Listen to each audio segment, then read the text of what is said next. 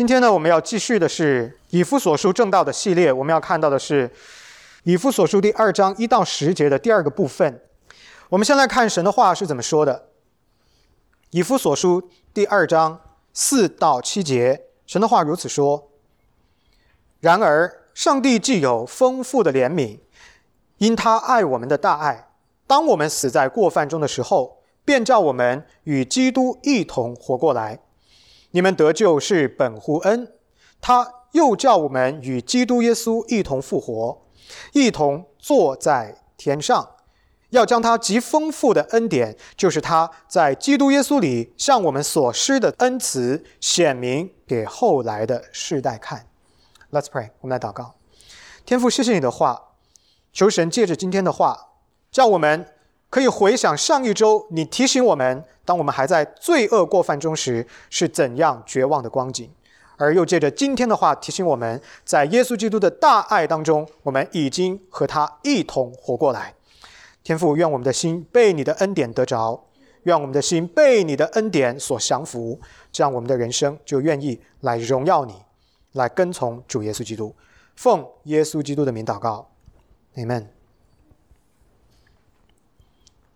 保罗呢教导以弗所的外邦人基督徒，他们是如何成为上帝之家的一员的。上周主日呢，我们学习了保罗的第一个论点，也就是一到三节。保罗借着这一段来提醒所有的读者，包括在座的各位弟兄姊妹，他们曾经是如何在与神隔绝的关系当中活着的，也就是在黑暗当中活着的。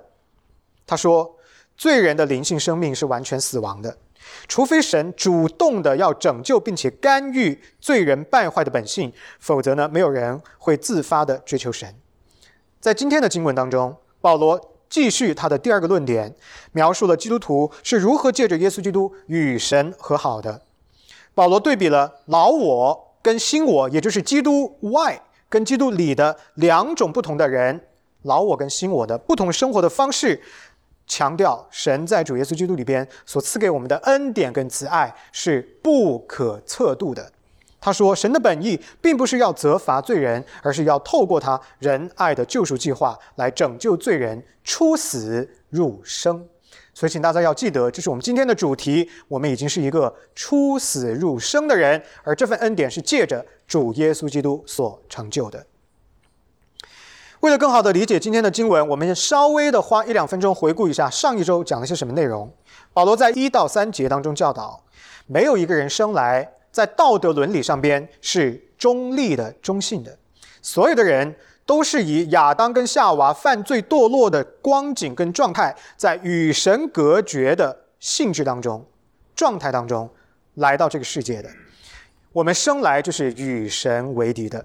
我们虽然是按照造物主的形象样式而造的，但是我们却不认识他。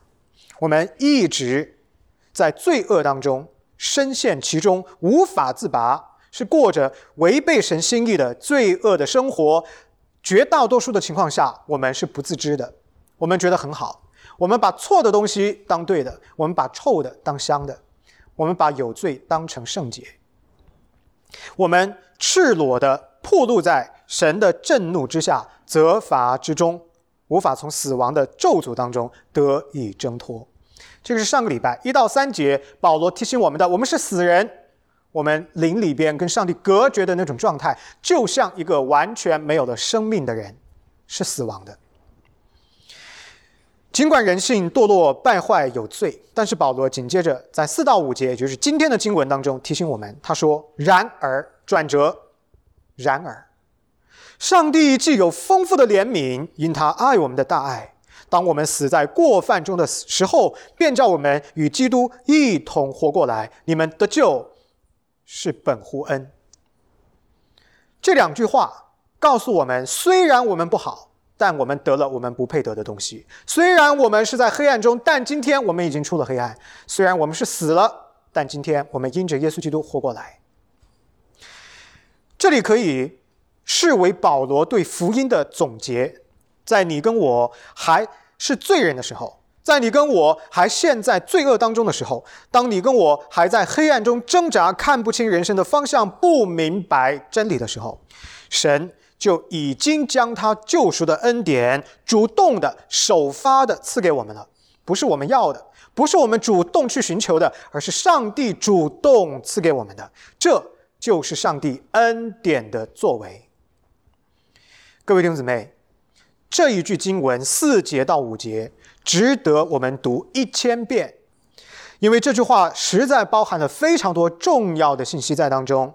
我们一个一个的解开，给他看清楚。首先，第一点，保罗在第四节一来，他说：“上帝有丰富的怜悯。”但凡你看到上帝是什么，上帝有什么，你马上要警觉到，这就是保罗的神学，这些都是教义的话语，非常的重要。保罗在这个地方诉求于上帝的本性，什么本性？上帝有超过一个的本性，其中的一个就是他在这里写到的怜悯。怜悯是上帝的本性。如果您是基督徒的话，那么你可能已经无数次的听过，神是怜悯人的神，神是慈爱饶恕恩典的神。可是，究竟什么是神的怜悯呢？而神的怜悯对你又意味着什么呢？我们需要把它细化。怜悯是上帝最为根本的属性之一，这一个属性跟你我的关系是表现在它具体的描述了神。以什么样的态度来对待受造物？所以你现在知道，上帝对待受造物的基本态度就是怜悯，因为我们不完美，因为我们有罪。可是上帝却用怜悯作为基本的出发点来对待我们这些不配有罪的人。整本圣经不断的重复的启示，上帝是一位怜悯的神，可以说。整本圣经都是以神对人的怜悯为出发点而书写的。我们来看几个例子，《出埃及记》第三十四章六到七节旧约的经文，请仔细听这段话，神是怎么说的？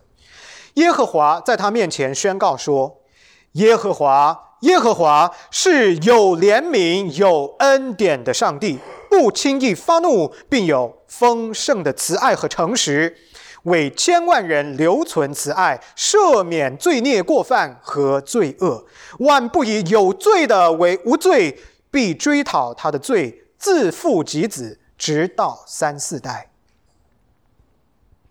各位弟兄姊妹，这句话当中讲到了上帝的怜悯，也讲到了上帝的公义，绝对不把有罪的当成无罪，这是他的公义规则。真理不能妥协，但同时他也大发慈爱，不轻易发怒，这是他慈爱连续的本性。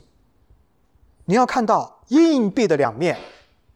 再看一处经文，诗篇五十一篇第一节说：“上帝啊，求你按你的慈爱连续我，按照你丰盛的慈悲涂抹我的过犯。”所以，我们今天能够得救。正是因为上帝是一位慈爱的神、慈悲的神，所以我们才有了得救的可能。如果上帝是只有公义而没有慈爱，我们今天没有生的指望，只有死的责罚。马太福音第五章七节也说：“连续人的人有福了，因为他们必蒙连续。”如果我们可以懂得。连续别人效法上帝的样子，因为上帝是这么样的连续我们，我们也可以连续别人。那我们是蒙福的人。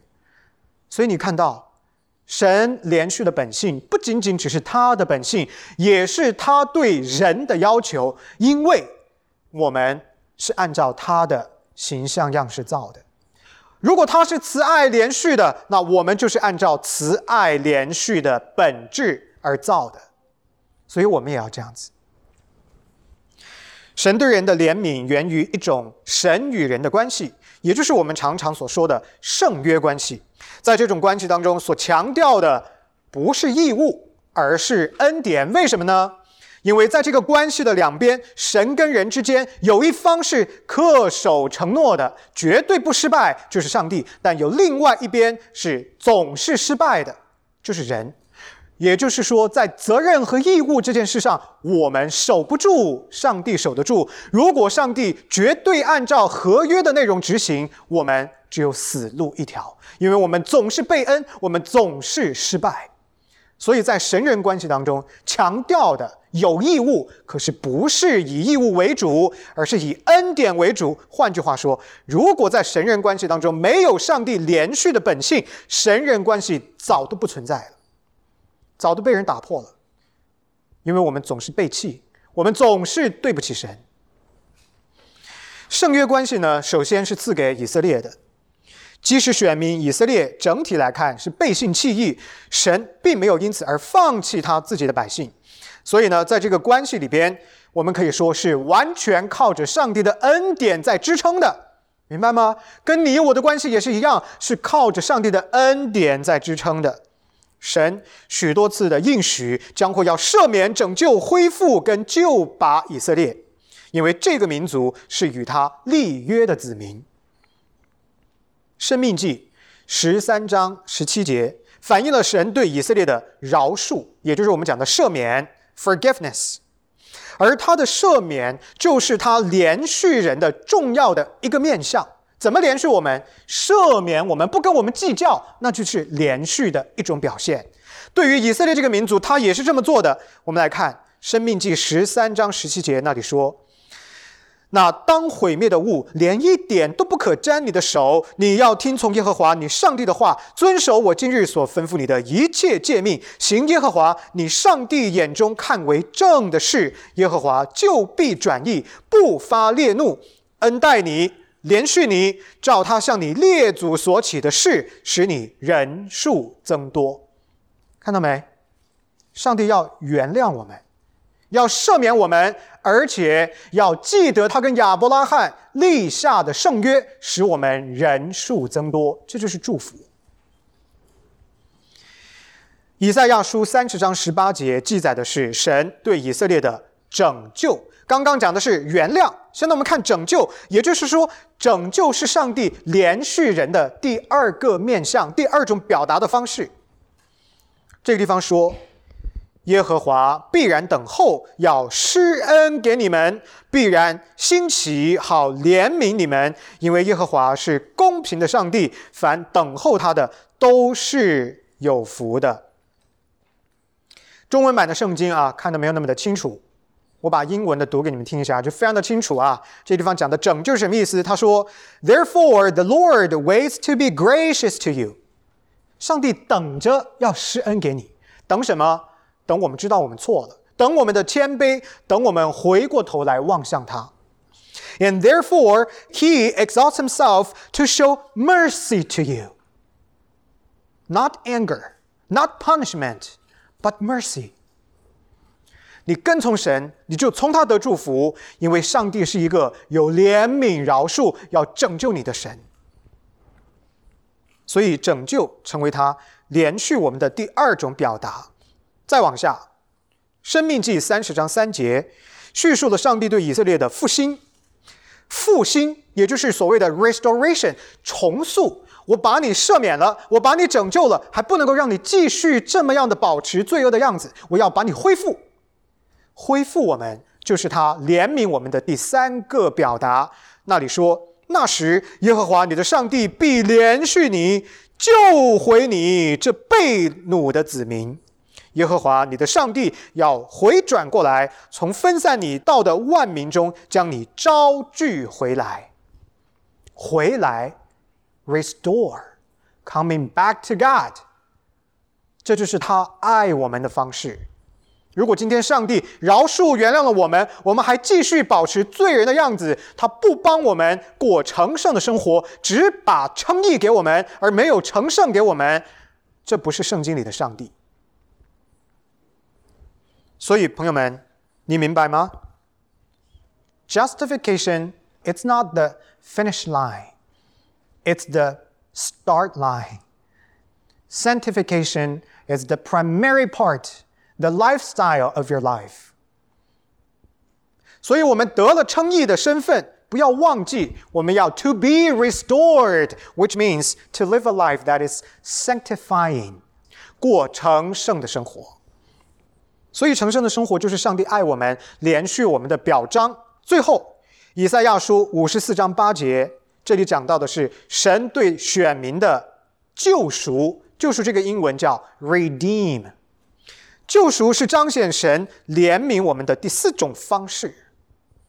这段经文说：“我的怒气长溢。”我指的是上帝。我的怒气长溢，顷刻之间向你掩面。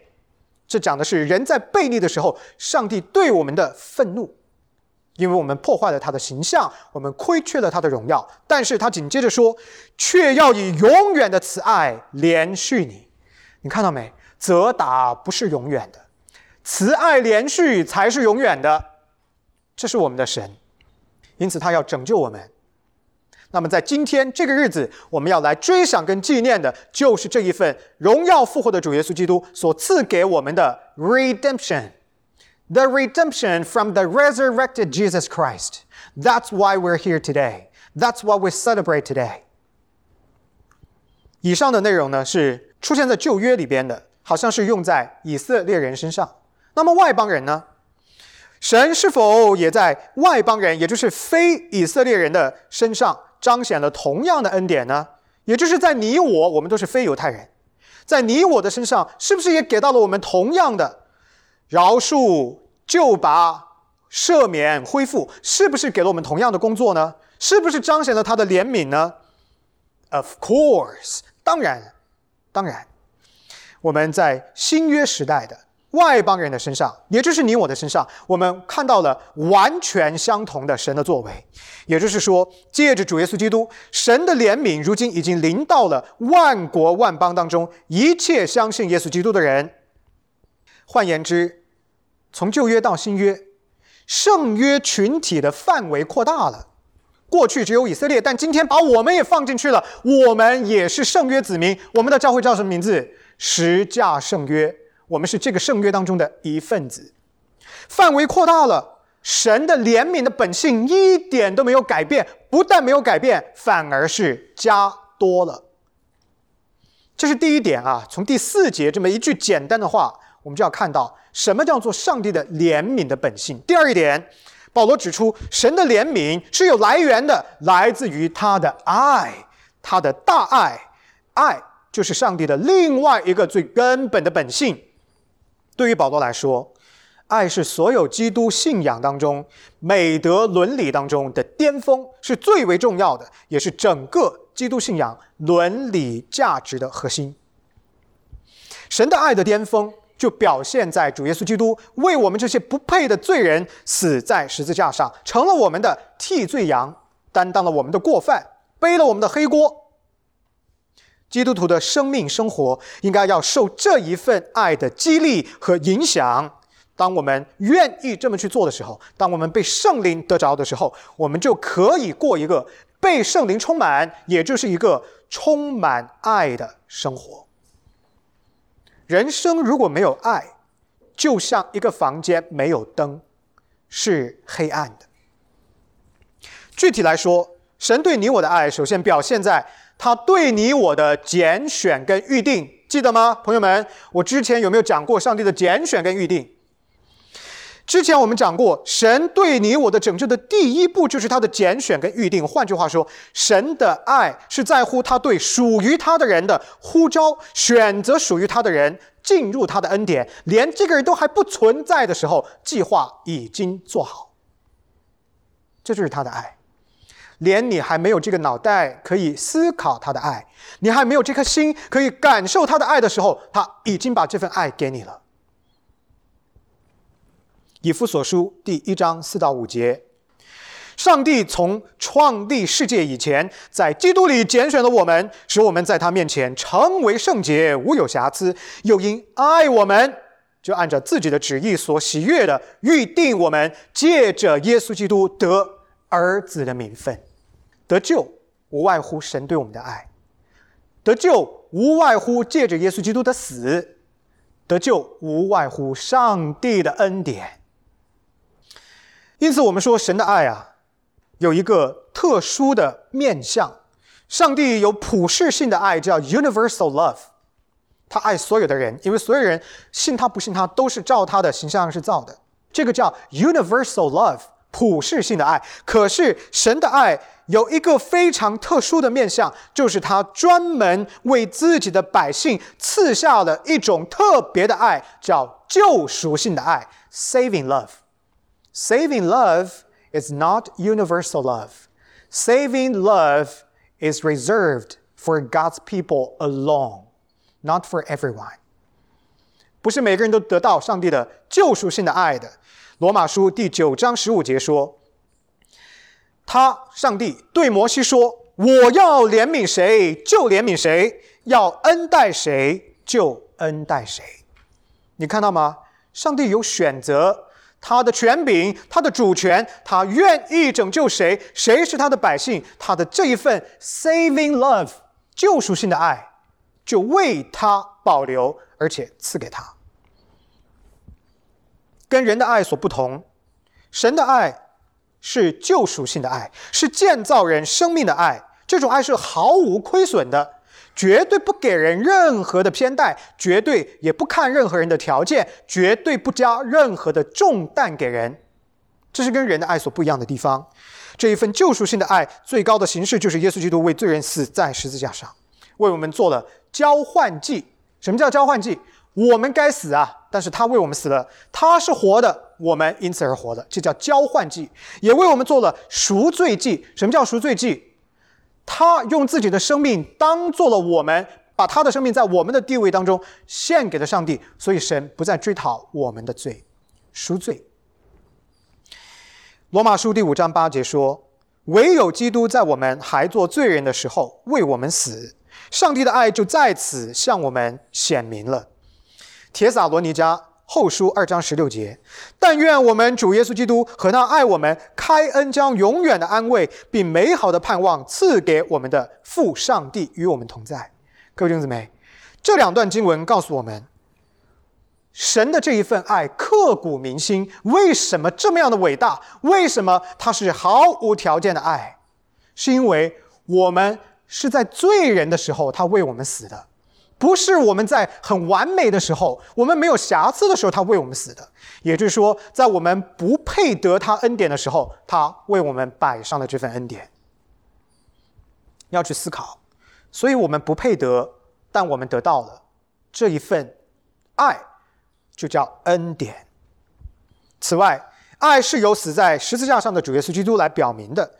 那么，他的死就显明了什么是爱的定义。啊，爱是有绝对定义的，上帝定义的。怎么定义的？是通过耶稣基督来定义的。保罗在哥林多前书第十三章当中详细的启示了、陈述了什么是爱。他说：“爱是不嫉妒、不张狂、不自夸、不骄傲、不计算别人的恶、不轻易发怒、不报复，等等等等。”大家都知道爱的颂歌。换句话说，真正的爱绝对不以自己为中心。爱是有方向的，爱的方向不是这样的，爱的方向是这样的。爱是出去的，是发散的，是从你到别人，那个叫爱。往中间收拢的不是爱，这是十字架为我们显明的。耶稣基督可不是为了他自己去死的，他是为了我们去死的。所以，爱有一个方向是为别人。愿意为他人的利益而自我牺牲的，这就是十字架对爱的诠释。因此，自爱不是爱，爱别人才是真正的爱。耶稣基督为我们死了，这就是爱的内核所在。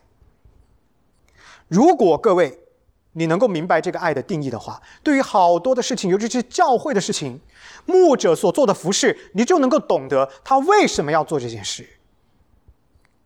我们的服饰，我们彼此相爱的心，真正成熟的基督徒就会明白，不是为了我，是为了你。我们在效法基督。我鼓励所有的兄姊妹在生活中实践这种向外发散的爱、利他人的爱、牺牲的爱、舍己的爱。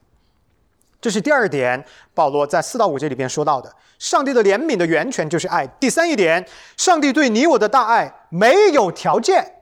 叫无条件的爱，因为当我们还是罪人的时候，当我们还在罪恶过犯当中的时候，这份爱就已经赐给我们了。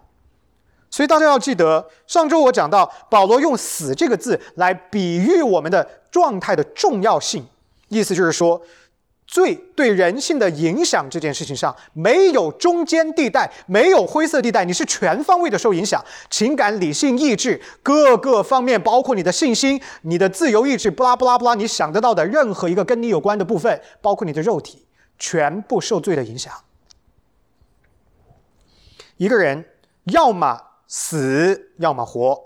一个人。如果是死人的话，那么你对外界的刺激就是不会有任何的反应的。所以保罗用“死”这个字形容灵性上处于死亡的人，是绝对不可能主动寻求神的，绝对不可能在任何属灵的事情上边产生渴慕、做出回应的。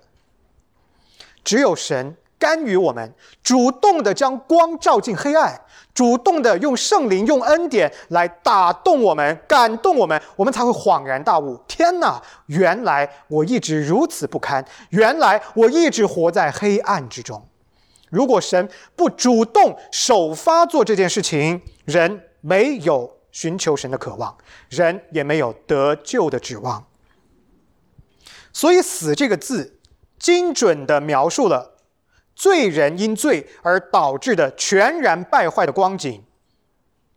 换句话说，我们就是在这种全然败坏的光景之下，在这种状态之中得了这份恩典。什么意思呢？要按照上帝的要求的话，我们就不配得这份恩典，因为我们实在是有问题的，我们实在是应该受责打的，我们实在是应该被处罚的。可是上帝没有给我们当得的惩罚，而。取而代之的是他饶恕连续的恩惠。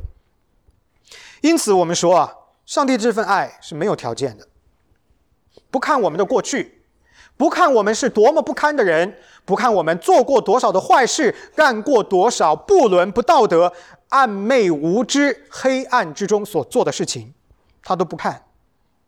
他也不看我们的社会地位，不看我们有多少钱，不看我们有受过多好的教育，不看我们的身体是否健康，不看我们读过多少书，有多少的社会资源，都不看。这叫无条件的爱，他愿意给，你就得到。我们的罪全然得了赦免，这不是我们该得的，不是我们应得的，而是我们不配得的时候得到的。不是在我们灵里边非常的健康活泼，跟神的关系很好的时候得到的，而是在我们的灵性处于死亡的状态、背叛他的状态中得到的。不是在我们认识神、渴望神、追求神的时候得到的，而是在我们对他的爱一无所知、偏行己路、自我感觉倍儿棒、良好的时候得到的。所以，我们说这份爱根本不看我们的条件，它实在是一份无条件的爱。这是第三一点，第四一点，上帝拯救的爱有一个目的，就是要把我们指向耶稣基督。为什么爱我们呢？礼拜五的晚上，Jenny 问我，tulip 是哪几个字啊？中间讲到了爱这个单词，表达的是 irresistible grace，不可抗拒的恩典。上帝的恩典临到一个人的时候，你是不能抗拒，你无法抗拒，你可以反抗，但反抗终极无效。你摔跤摔得过上帝？开什么玩笑？智慧的人就是乖乖的听话，这叫聪明的人；而愚拙的人呢，就要跟上帝去摔跤，但是终极无效。你最后搞到遍体鳞伤，你还不得乖乖听话？因为上帝的恩典是不可抗拒的。为什么他的恩典不可抗拒？因为他的权柄高过你。你明白这个逻辑吗？他的权柄和你的权柄有任何可等量齐观之处吗？没有。上帝的权柄高过你，他的恩典也凌驾于你的罪恶之上，所以他的恩典是不可抗拒的。因此，上帝爱我们的目的就是要救我们。怎么救我们？怎么叫我们停止反抗？指向耶稣基督。所以，神的爱叫我们跟基督一同活过来。今天我们在这里干什么？纪念、庆贺耶稣基督的复活。大家要明白一点。上帝爱你爱到一个程度，是为了要叫你死，还是为了叫你活？要活，怎么活？先让他的儿子活过来，你属于他，你就跟着一起活过来。这就是他的目的。这份爱不是没有目标的，是有目的的，指向耶稣基督。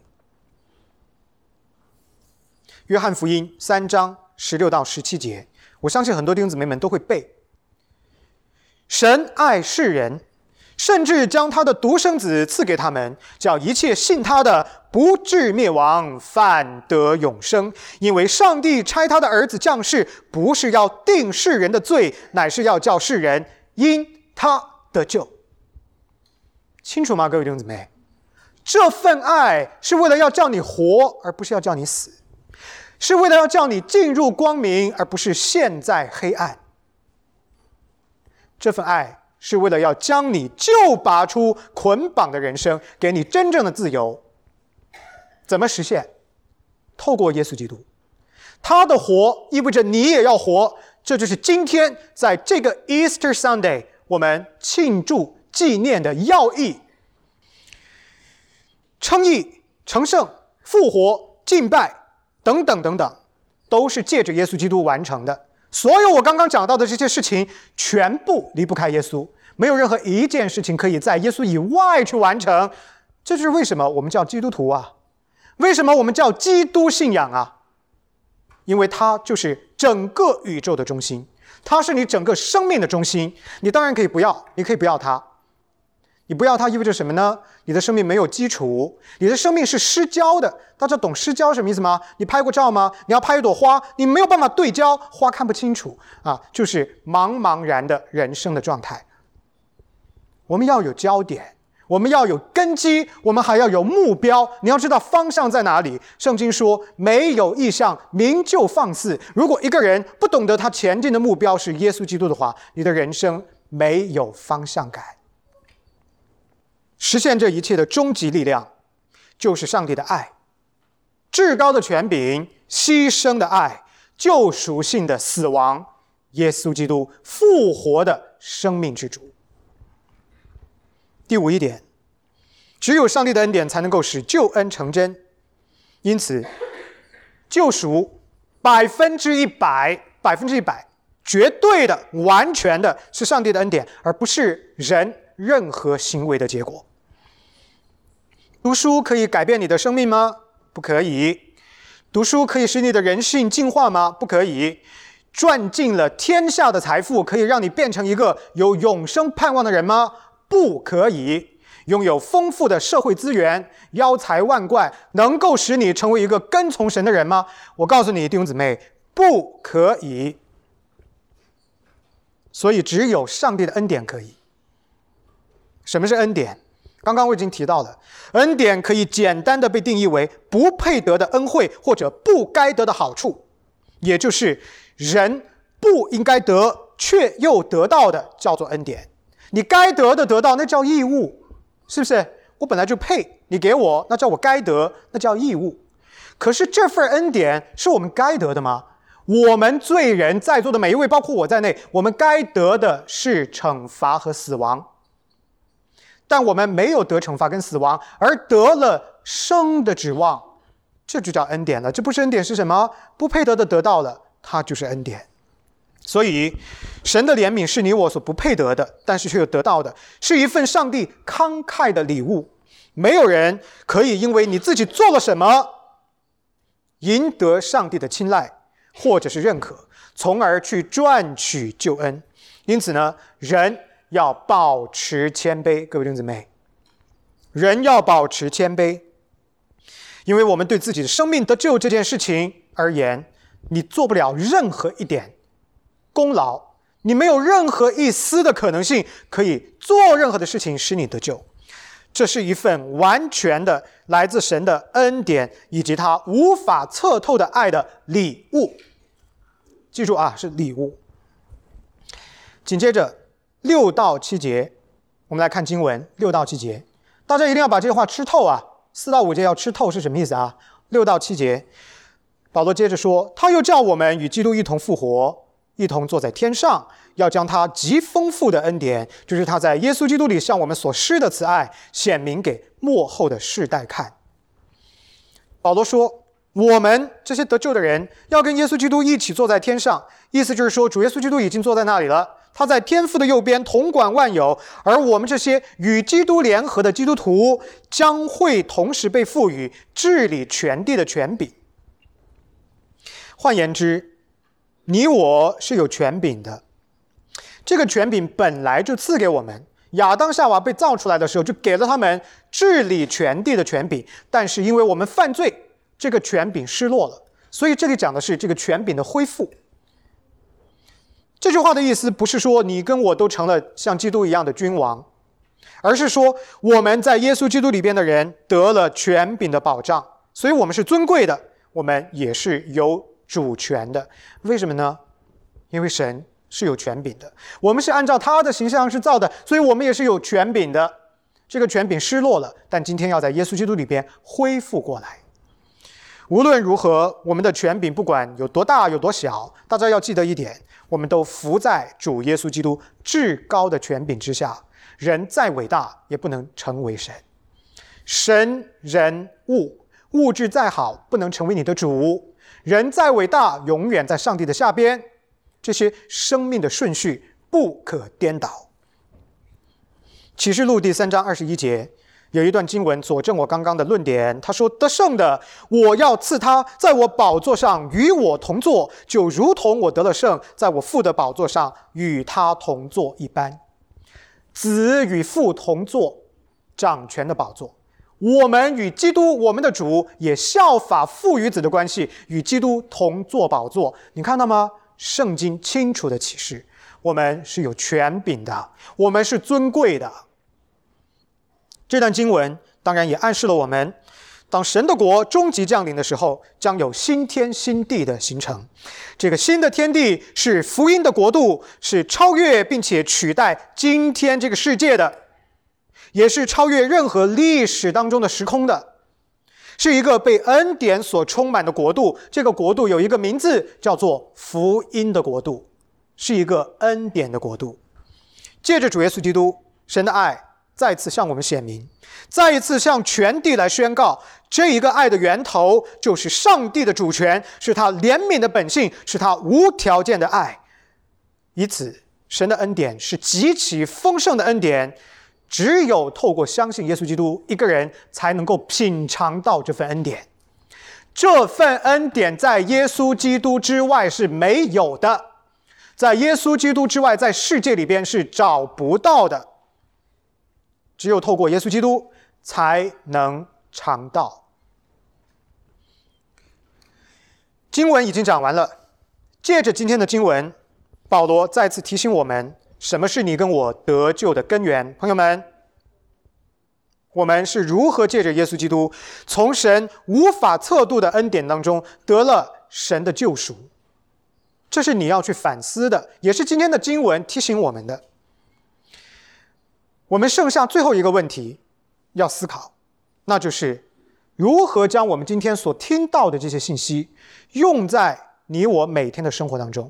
就我刚刚讲的这一堆，跟你有什么关系？以下有几点给大家去参考。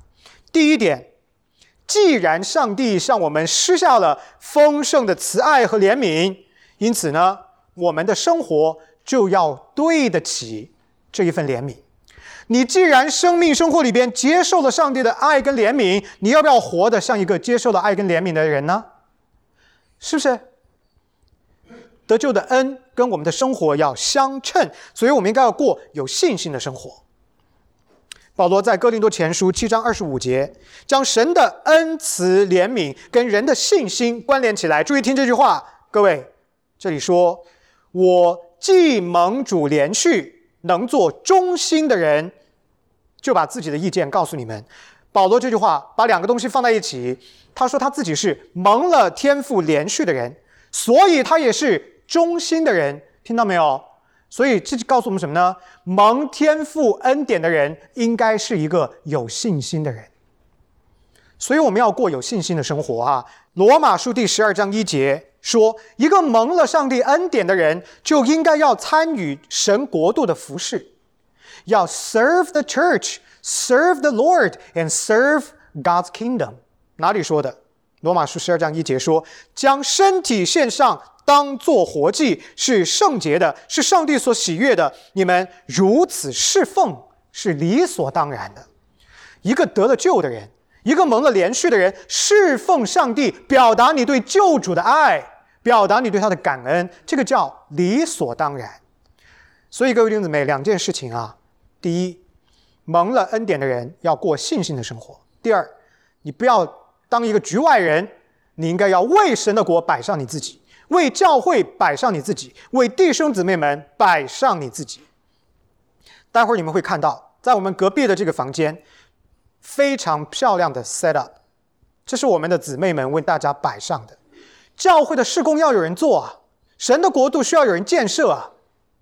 所以，如果你今天是一个得了救的人，是一个蒙了连续的人，我盼望你可以参与在这份荣耀的服饰当中，这是荣耀的。第二一点，神无条件的爱我们，所以我们也应该要尽心、尽性、尽力的爱主我们的神，对不对？爱是不是应该要有回应？是的。爱要流动，爱的本性应该是流动的，是活泼的，因为爱里边有生命，生命不应该是死亡的样子。所以，当神爱我们的时候，我们要不要也爱他？要嘛，很简单的道理。耶稣基督说：“你们要尽心、尽性、尽意、尽力爱主你的神。”这就是给大家的第二个要求。生活当中，你们可以去想，什么事情叫做爱上帝？什么叫做什么事情叫做爱我们的弟兄姊妹？举一反三啊，不要太简单。所以，基督徒核心的标志，基督徒生活的常态的标志之一，就是你有没有在过一个有爱的生活。要追求被上帝的爱所充满，不要只是爱可爱的人，不可爱的人也要爱。我们的主要的追求就是爱。有的时候爱一个人很困难，但是不要停止努力要去爱他。这对我们所有的人来说，意味着。我们在生活当中所做的每一件事情呢，都是一个表达爱的机会，对不对？每一件事情都可以成为一个你敬拜上帝的机会。怎么敬拜他？通过表达爱来敬拜他。无论是信徒还是是非信徒，我们人呢都有一个共性，就是渴望被爱。我们需要爱，上帝呢也给了我们普世性的爱。而对于我们基督徒来说，除了爱一切的人之外，我们还有义务要去彰显上帝的爱。各位，礼拜五的晚上，请参加我们的查经，我们可以具体的来聊一聊什么是基督徒的爱。有一些人说：“哎呀，等我以后退休了，我再来爱吧。”啊，我这个人十恶不赦啊，等我以后变好一点了，我再开始爱人吧。常常听到这样的说法，对不对？这些讲法呢都不太正确，而应该是反过来。如果一个人不跟从耶稣基督，也就是说，你不首先跟从爱的本身，你怎么可能成为一个能够爱别人的人？要撇弃爱的本身，自己去变成一个有爱的人，然后符合了这个要求，再来跟从耶稣基督，两个事情不符合圣经。第一，我刚刚才说了，神的爱是无条件的爱，上帝根本不看你有没有爱人的能力跟资格，他就要你来跟从他。所以，上帝的爱不需要条件，没有说等我变得更好了，我再来跟从你，没有这件事。第二，违背逻辑。如果一个人不跟从爱的本身，你怎么学得会？怎么叫被爱？怎么叫爱人？你怎么可能撇弃了耶稣基督，撇弃了十字架，而成为一个有爱的人呢？逻辑上是不成立的。各位弟兄姊妹，神无条件的爱激励我们去爱所有的人，教会内的人，教会外的人都是一样。愿更多的人可以借着我们得偿耶稣基督无条件的爱的恩典的滋味。最后一个角度，救恩是上帝恩典的礼物，对吧？表达的是他的慷慨赦免，是一份礼物。因此。蒙召得救的人，乃是被神呼召要来过一个感恩的生活。既然爱是恩典，那你做一个基督徒，你得的是恩典，你靠的是恩典支撑你的人生，你要不要带着感恩的心去生活？请大家注意一点：神的恩典从始至终都是如此的慷慨、宽容、坚定。有一些人呢，错误的把上帝的这一份慷慨、宽容、饶恕，当做了我们继续犯罪的理由。反正我都是要被赦免的，所以我继续犯罪吧。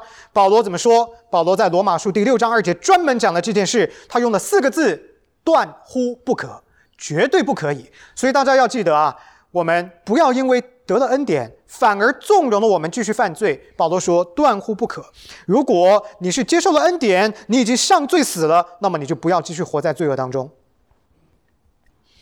上帝借着他的救恩而彰显的魅力，足以感动跟带领一切跟从耶稣基督的人来追求圣洁、自律、敬虔的生活，并且以这种生活为生命的常态。各位，什么叫常态？哎，我问你们，什么叫生命的常态？不是一个星期爱人一次。礼拜天这天我要去教会，我的妈呀！我要在这天特别的爱人，剩下的六天我继续作恶，这是错的。常态就是时刻被这个爱得着，时刻充满你，你的思维、你的思考的方式，你所过的人生就是这样的一个恩典、饶恕、爱的人生。出于对上帝赦罪恩典的感激。真正的基督徒呢，是不断的受到上帝救赎大能的激励，会越来越多的愿意自发的去追求，在行动言语上边回应上帝的爱，只会越来越多，不会越来越少。我们对上帝追求荣耀他的这个使命感会越来越重，成为你生命的一个原始的、源源不断的驱动力。如果你的生命中感受到了这个东西，感谢神，你的生命的方向是正确的。如果你还没有感受到这个东西，加把劲啊！不要觉得难过，不要觉得丧气啊！不要泄气，我们一起来走这条道路，好吗？